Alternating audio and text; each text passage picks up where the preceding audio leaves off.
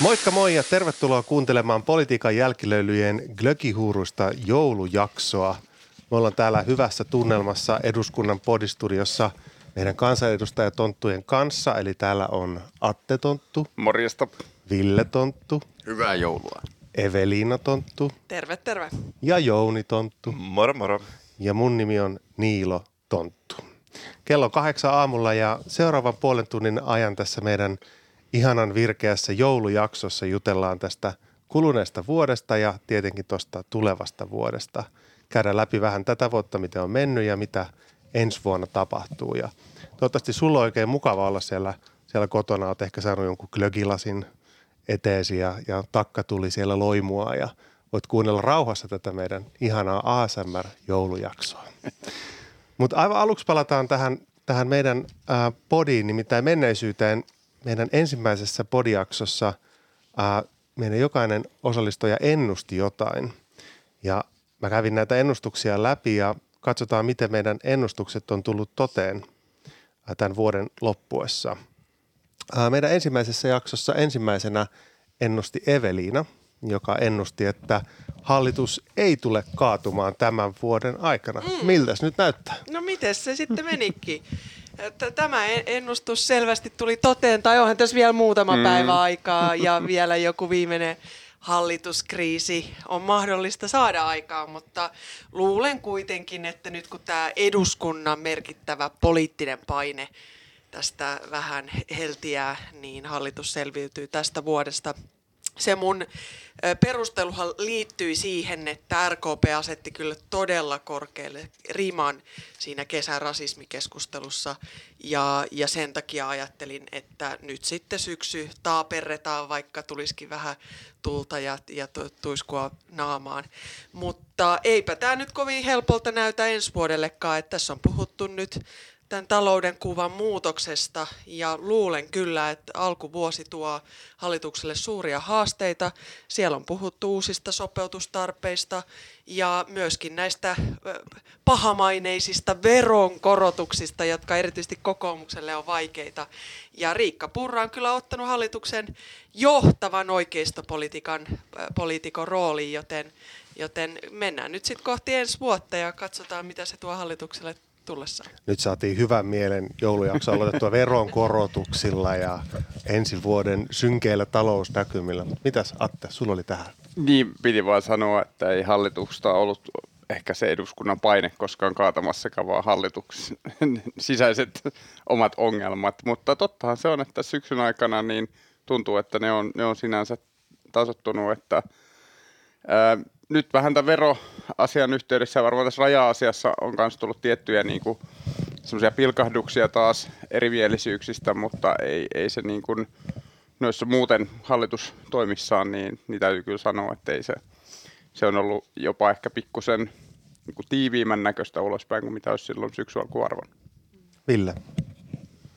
Tämä syksy on hallitustyön osalta mielestäni ollut vähemmän pomppuinen kuin mitä odotti. Siis ö, ulkoparlamentaarinen vastustus on ollut lievempää ja myöskin sitten kannatusmuutokset paljon pienempiä kuin mitä odotti.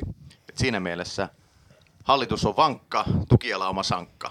no niin. Mennäänkö sitten toiseen, toiseen ennustukseen? Jouni ennusti seuraavana, että vähän keskitytään tähän isompaan kuvaan, mitä, mitä tässä on edessä. Ennusti, että tämä hallitus ei pysy pystyssä vuoteen 2027 saakka. Mitkä on sun omat tuntemukset nyt tästä ennustuksesta? Big picture. No, tätä vuotta on jäljellä vielä vajaat kaksi viikkoa ja näyttää, niin kuin Eve sanoi, että hallitus ei kaadu tänä vuonna, joten oma ennustukseni myöskin pitää paikkansa siltä osin. Mutta kuten todettu, niin suuri kuva ja aikaa on ja vaikeukset, vaikeudet lisääntyvät. Tämä on ollut mielenkiintoista seurata, miten ehkä Purra ja perussuomalaiset on ottanut, ei vaan sen hallituksen oikeistopuolue, vaan koko hallituksen johtoaseman, eli niin kuin johtava hallituspuolue niin kuin muskeli mielessä, että et saa nähdä, mitä se tulee tarkoittamaan sitten siellä puolueen sisällä ja ryhmän sisällä ja miten se vaikuttaa sitten näihin Ville mainitsimaan urlo- ulkoparlamentaarisiin toimijoihin myöskin. Eli, eli meillä on aikaa vuoteen 2027 ja hallituksen taival tulee olemaan erittäin vaikea. Ja niin kuin olemme näissä jaksoissa puhuneet, niin me aina keskustassa hyvissä asioissa tuemme hallitusta ja huonoissa esityksissä me vastustamme ja pyrimme ne kaatamaan ja näyttää varmaan siltä, että näitä huonoja esityksiä tulee jatkossa vielä enemmän. Haluatko joku kommentoida tätä pitkää? Kiitos kannustuksesta, Jouni. Ville, Kiitos kannustuksesta Jouni. Joulu on antamisen aikaa.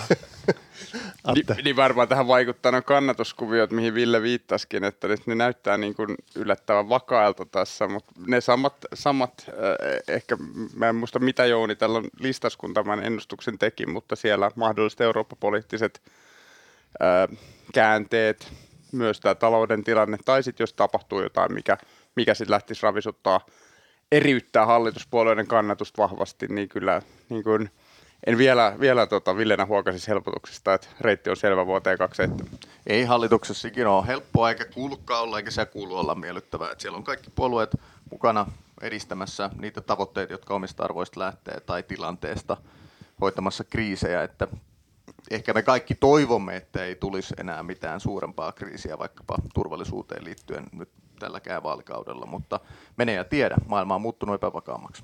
Ja yleensä tällaiset turvallisuustekijät, ulkoiset turvallisuusuhat tiivistää mm. ja lisää sitä yhteistyökykyä sitten. Otetaan sitten seuraavana Ville. Ville visioi, että presidentinvaalien asetelma on selkeytynyt vuodenvaihteeseen mennessä niin, että Pekka Haavisto ja Alexander Stubb näyttävät ilmiselvältä, että he ovat, he ovat kärjessä ja menossa toiselle kierrokselle. Miltä se näyttää nyt?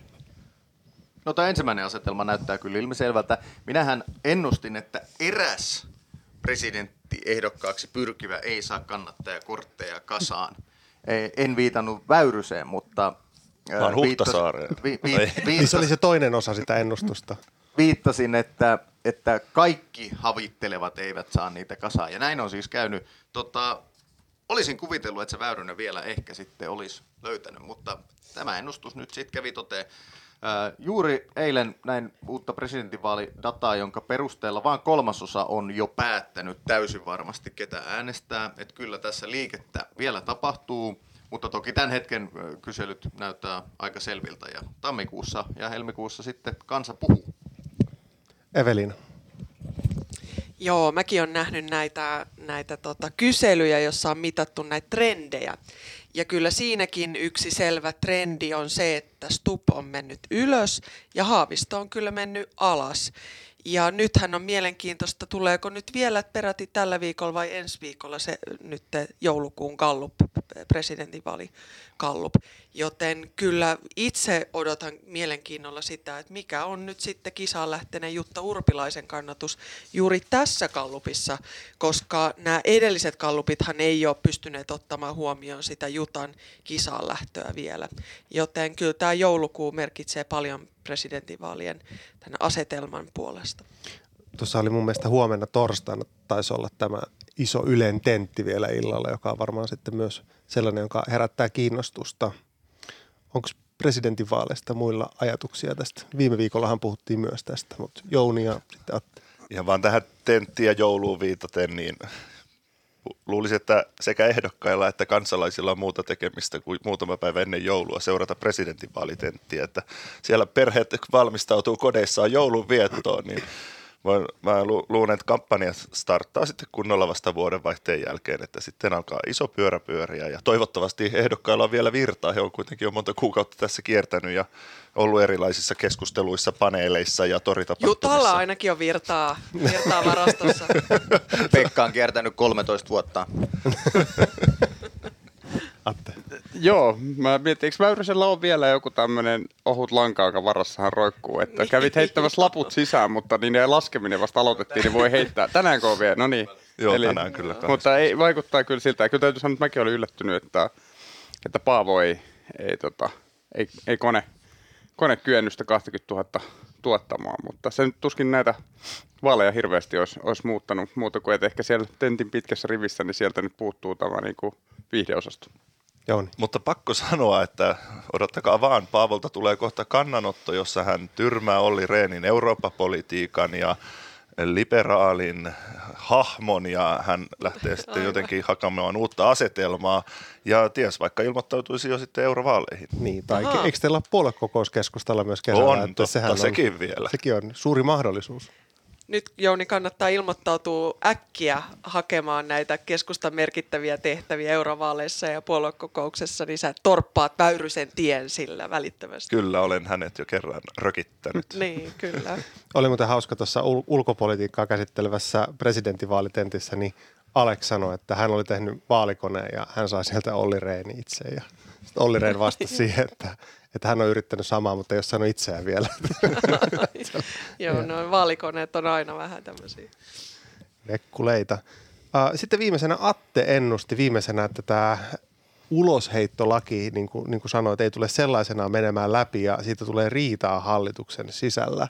Miltäs nyt näyttää? No tää, tästähän ei ole hetken puhuttu sen kummemmin. Nyt on ollut nämä niin kuin työmarkkina-asiat ollut enemmän sit se, mistä on ollut. Eli saa nähdä edelleen. Kyllä mä pidän tämän, tämän ennustuksen, että jossain vaiheessa, jossain vaiheessa sieltä tulee. Tämä oli aika tylsä ennustus sinänsä, että tämä on yksittäinen tekninen asia, mutta tosiaan tässä, tässä nyt ei ole hirveästi ehkä päivittämistä sen jälkeen, kun tästä viimeksi jauhettiin.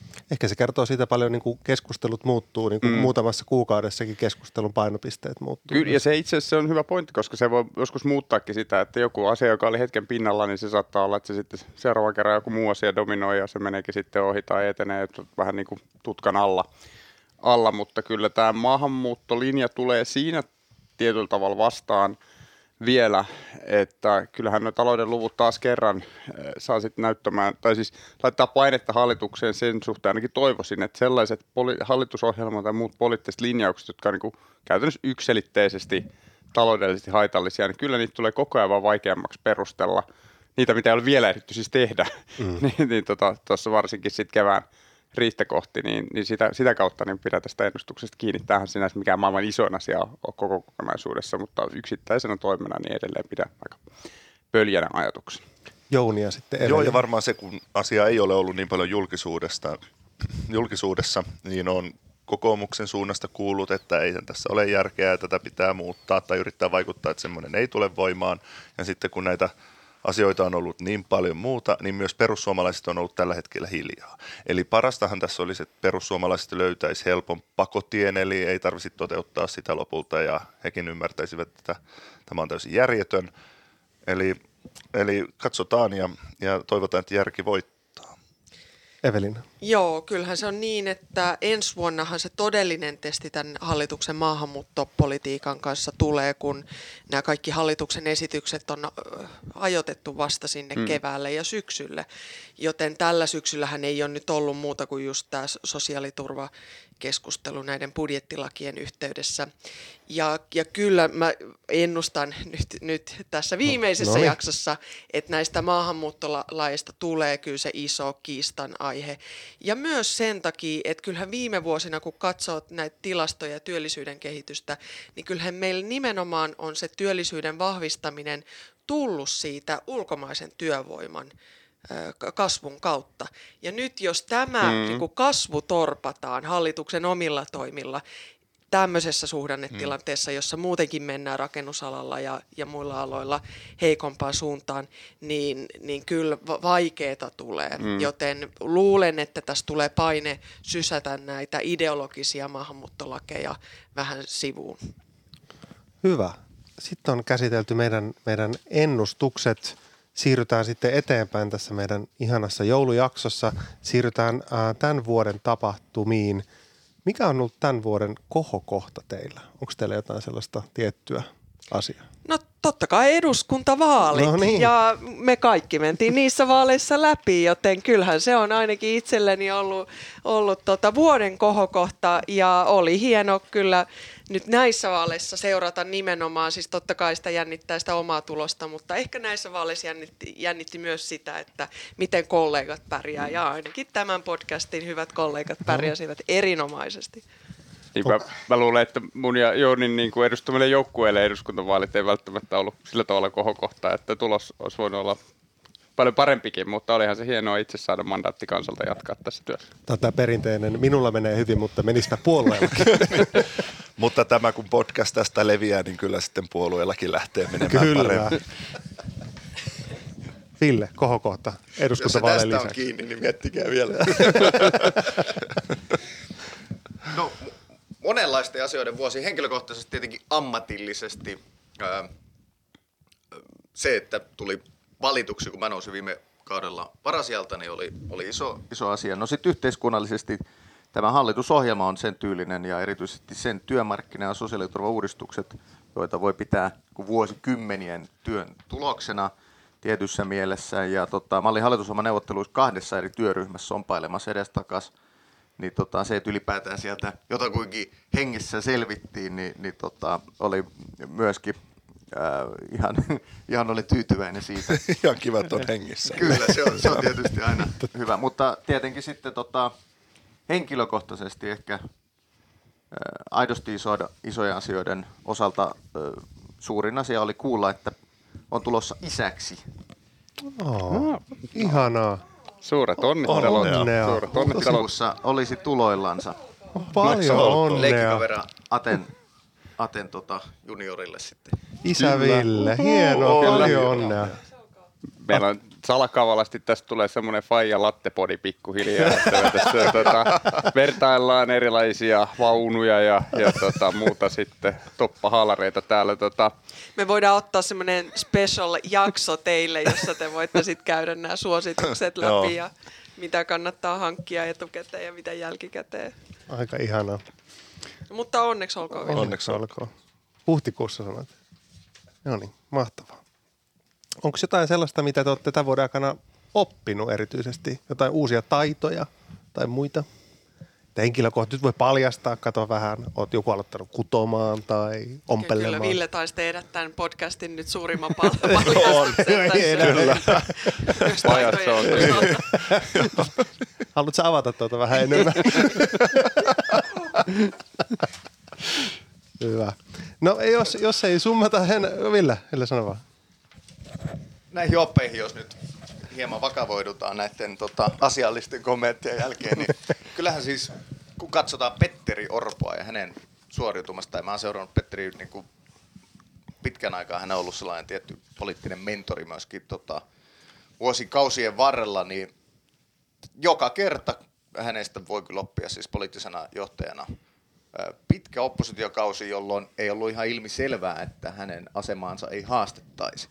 Sieltä taistelu vaalivoittoon ja itse asiassa kokoomuksen niin kuin nykyhistorian suurimpaan vaalivoittoon sitten hallitusohjelman neuvotteluiden juoksuttaminen sellaiseen ohjelmaan, jossa on asioita, joita ehkä viisi vuotta sitten ei oltaisi ajateltu, että Suomessa ylipäätään on mahdollista saada läpi.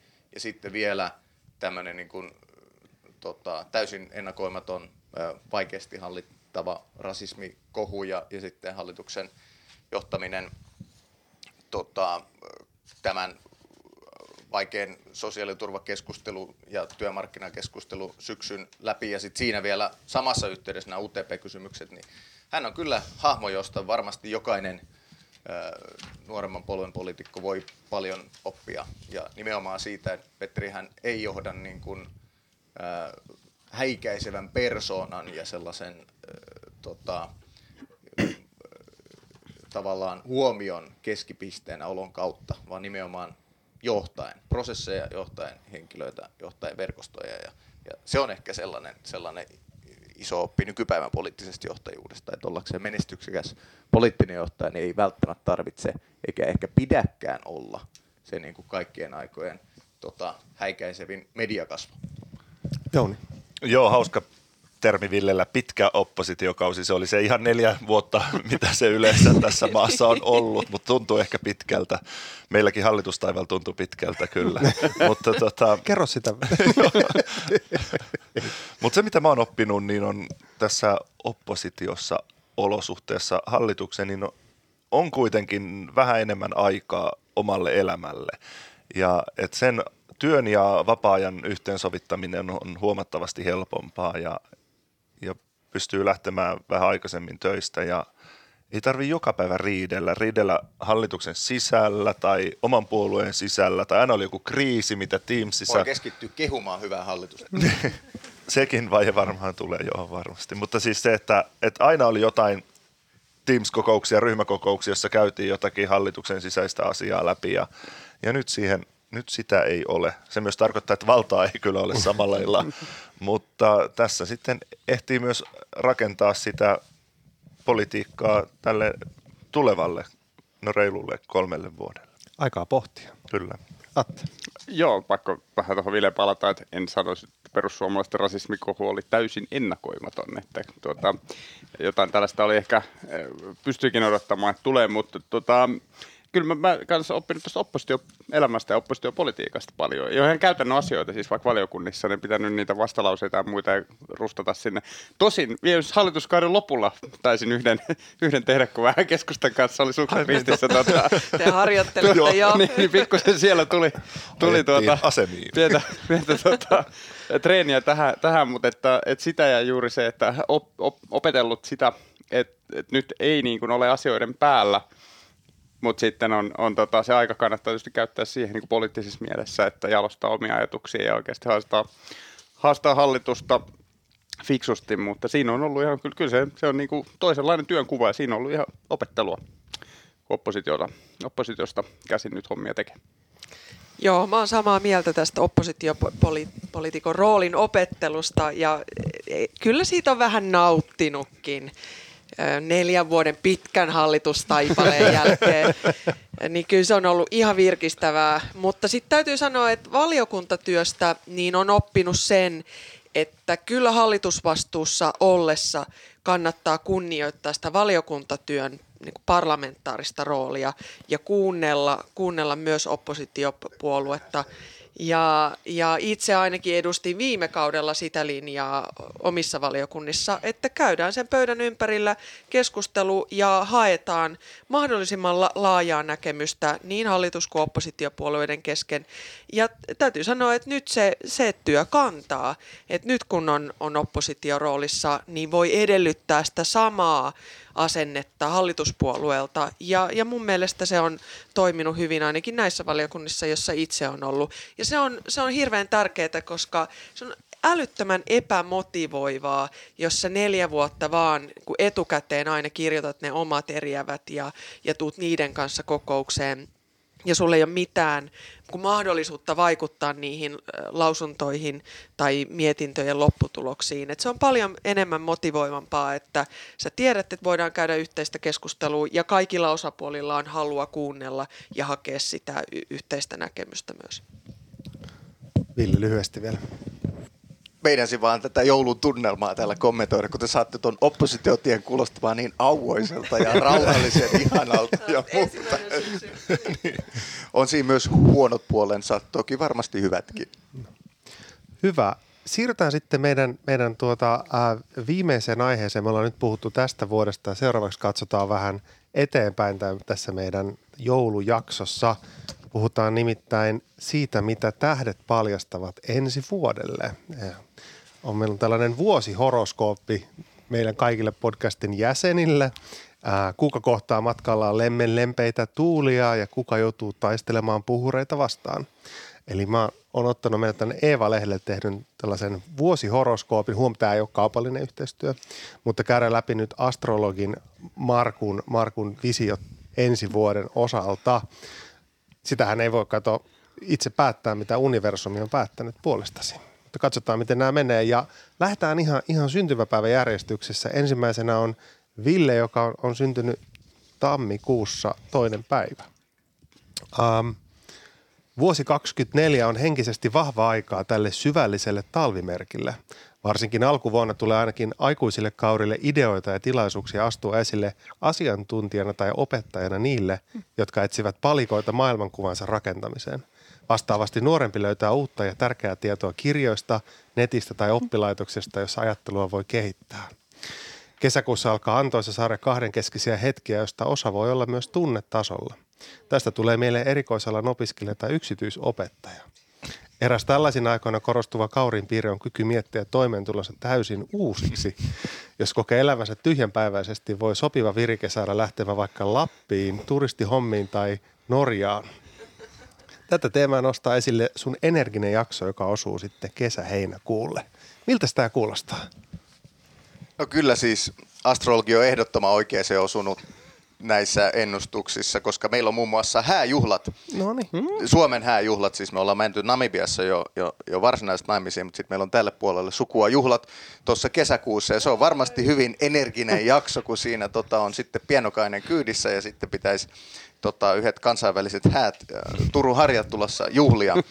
Mutta sitten tota, täällä oli tietenkin tämä maailmankuva opettaminen äh, ihmisille, jotka vielä sitä rakentaa, niin se on varmasti kyllä ensi vuoden teemakin, että kyllä tässä nyt astrologi on, on tota, varmaan ihan, ihan tähtiä oikein lukenut. Hyvä. Tuleeko muilla ajatuksia tästä Villestä? Haluatko reflektoida, miltä näyttää Villen tuleva Lapin vuosi? turismibisnes ei välttämättä tällä hetkellä tunnu kyllä ihan ensimmäiseen mieleen tulevalta, mutta jos nyt se oikein pahasti hallitus menee solmuun ja työmarkkinauudistukset kaatuu, niin sitten kyllä haen takkini ja lähden jonnekin Norjaan tai Lappiin. hiihtelemään. Pidän kuitenkin Ville nuorena miehenä, niin suosittelen tätä tosiaan etsimään uutta ja tärkeää tietoa kirjoista ja netistä. Et tärkeitä Onko sulla päätöksiä. suosituksia?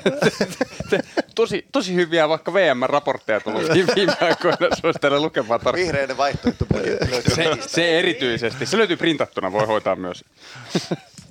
Hyvä. Mennään sitten seuraavaan horoskooppiin. Eveliina helmikuussa, helmikuun lopussa on sun syntymäpäivät, sä oot kalat. Kaloilla jatkuu ja etenee huipputärkeä vaihe, jollainen oli viimeksi vuosina 94-96. Nyt on helmikuisten ennen 10. maaliskuuta syntyneiden vuoro toimia ajan hengen edustajana ja äänitorvena. Kalat elelevät normaalia elämäänsä.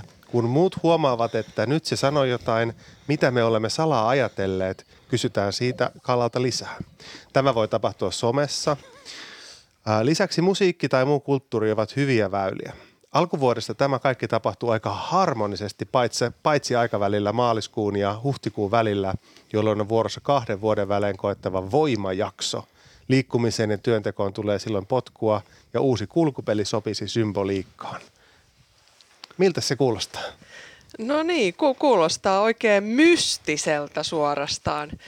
Ö, siis täytyy sanoa, kun tässä viitattiin näihin ajanjaksoihin, jolloin olin siis kuusi, kuusi ja mitä kahdeksan, että jos se on se vertailujakso, niin mullahan oli tälleen esikoulussa, kun olin pitkään kotona, koska mulla on nuorempia sisaruksia ja äiti oli meidän kanssa kotona ja mä menin vasta sitten päiväkotiin siinä vi- viimeisen vuoden vaiheessa, niin e- päiväkodin työntekijät hän olivat jättämässä mua kertaamaan päiväkotiin ennen joo. koulun menoa. Et mä en olisi päässyt seitsemänvuotiaana kouluun, koska mä en hahmottanut geometrisia kuvioita, koska meidän äiti ei ollut pitänyt mulle mitään eskarikoulua siellä kotona ollessa. Ja kun pidet, pyydettiin piirtämään kolmio tai neliö, niin mä en osannut piirtää niitä, jonka takia sitten päiväkodin työntekijät olivat vakaasti sitä mieltä, että Eve pitää jättää nyt kertaamaan ennen kouluun menoa. Ja meidän äiti oli sitä mieltä, että eikä, hän oli opettaja, että sinne kouluun vaan, että,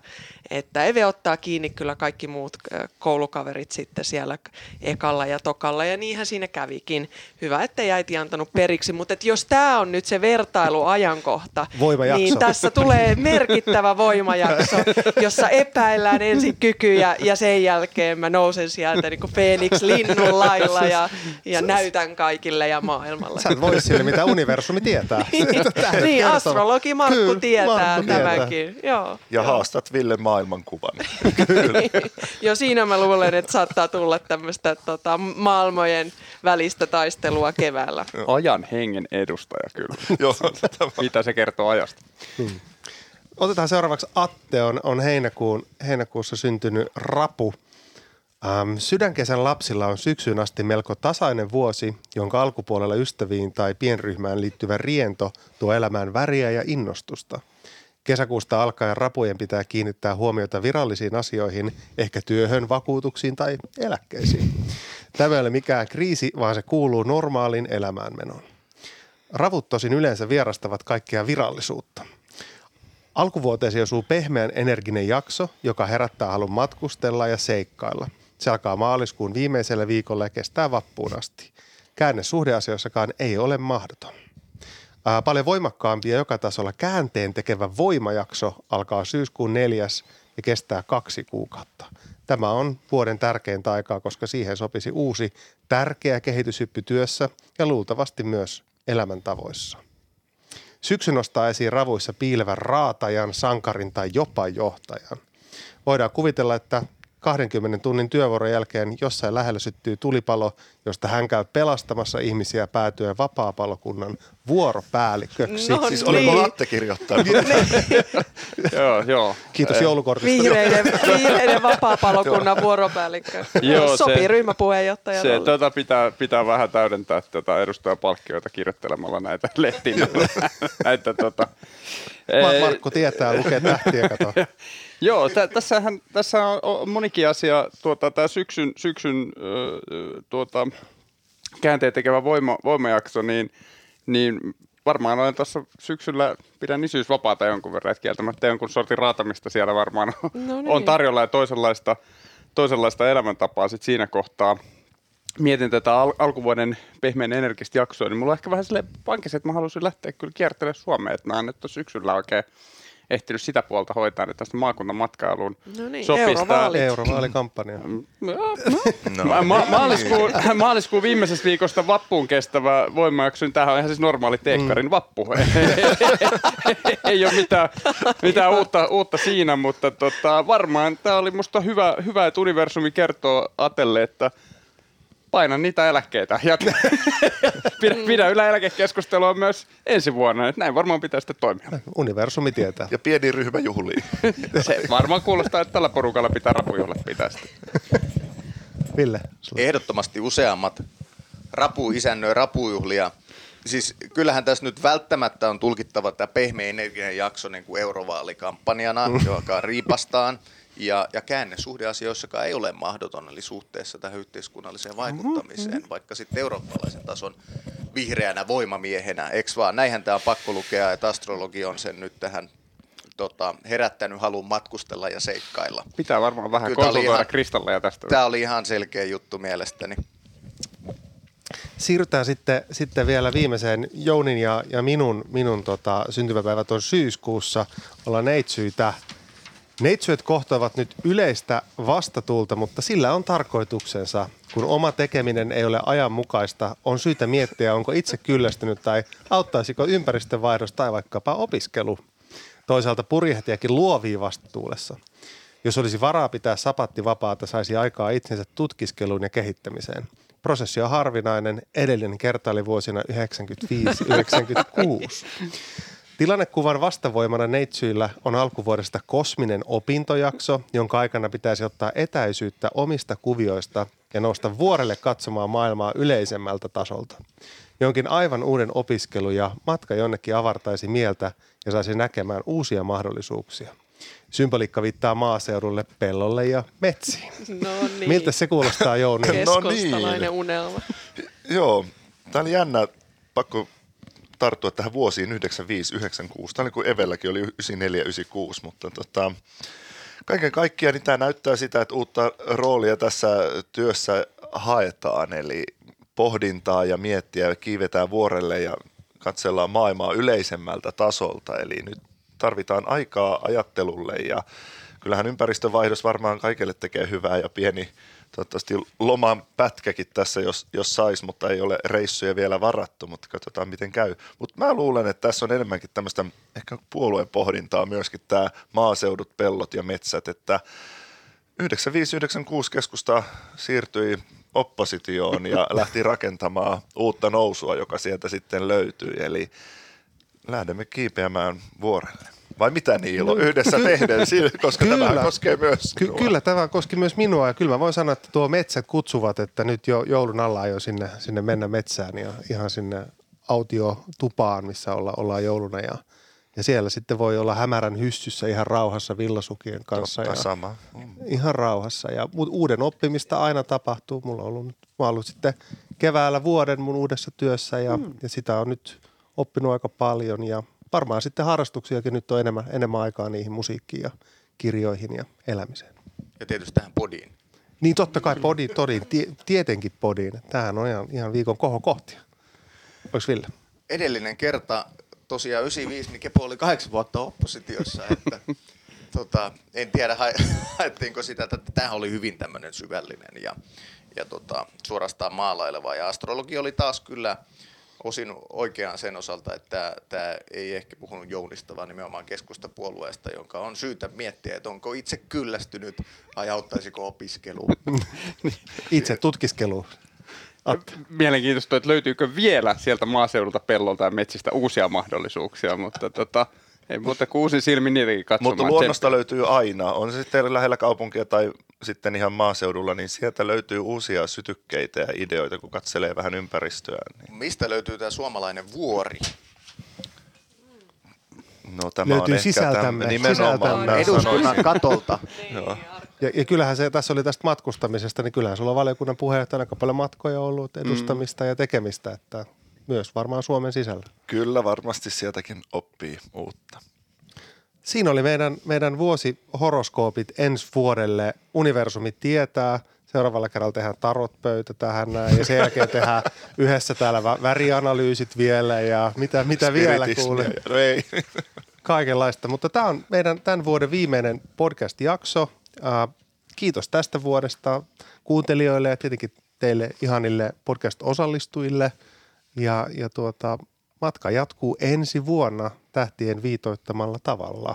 Hei rakkaat kuuntelijat, oikein paljon kiitoksia. Pistäkää jakoon, jakakaa, pistäkää meille kommentteja, ideoita. Kuunnelkaa kaikki aikaisemmat jaksot, jos joku on jäänyt välistä. Ja oikein hyvää rauhallista joulua ensi vuonna jatketaan. Joo, kiitos kaikille tästä syksystä. Tämä on ollut kyllä omalla kohdalla viikon kohokohti ja kiva on olla mukavien ko- kollegojen kanssa täällä summaamassa viikkoa ja, ja sitten välillä, välillä katsomassa politiikkaa vähän huumorinkin silmiin. Kiitos myös omasta puolesta ja oikein paljon hyvää joulurauhaa kaikille. Joo, kiitoksia tälle seurueelle tässä oikein lystikkäästä, lystikkäästä syksystä ja kuuntelijoille myös. Jouluna on hyvin aikaa tehdä tämmöinen politiikan jälkilöilyt kimara ja kuunnella kaikki vielä uudestaan ja laittaa meidät sitten vastaamaan sanomisistamme, mitä täällä on tullut, tullut todettua. Mutta oikein hyvää äh, rauhallista joulua ja onnellista uutta vuotta. Myös koko suvulle voi sitten joulujuhlissa soittaa jokaisen jakson. Joulusaudan jälkeen. Kyllä. Tonttuilla on taas ensi vuonna hyvää joulun aikaa kaikille. Hei hei. Hyvää joulua! Hyvää joulua. Ei olla, moi moi. Joulun.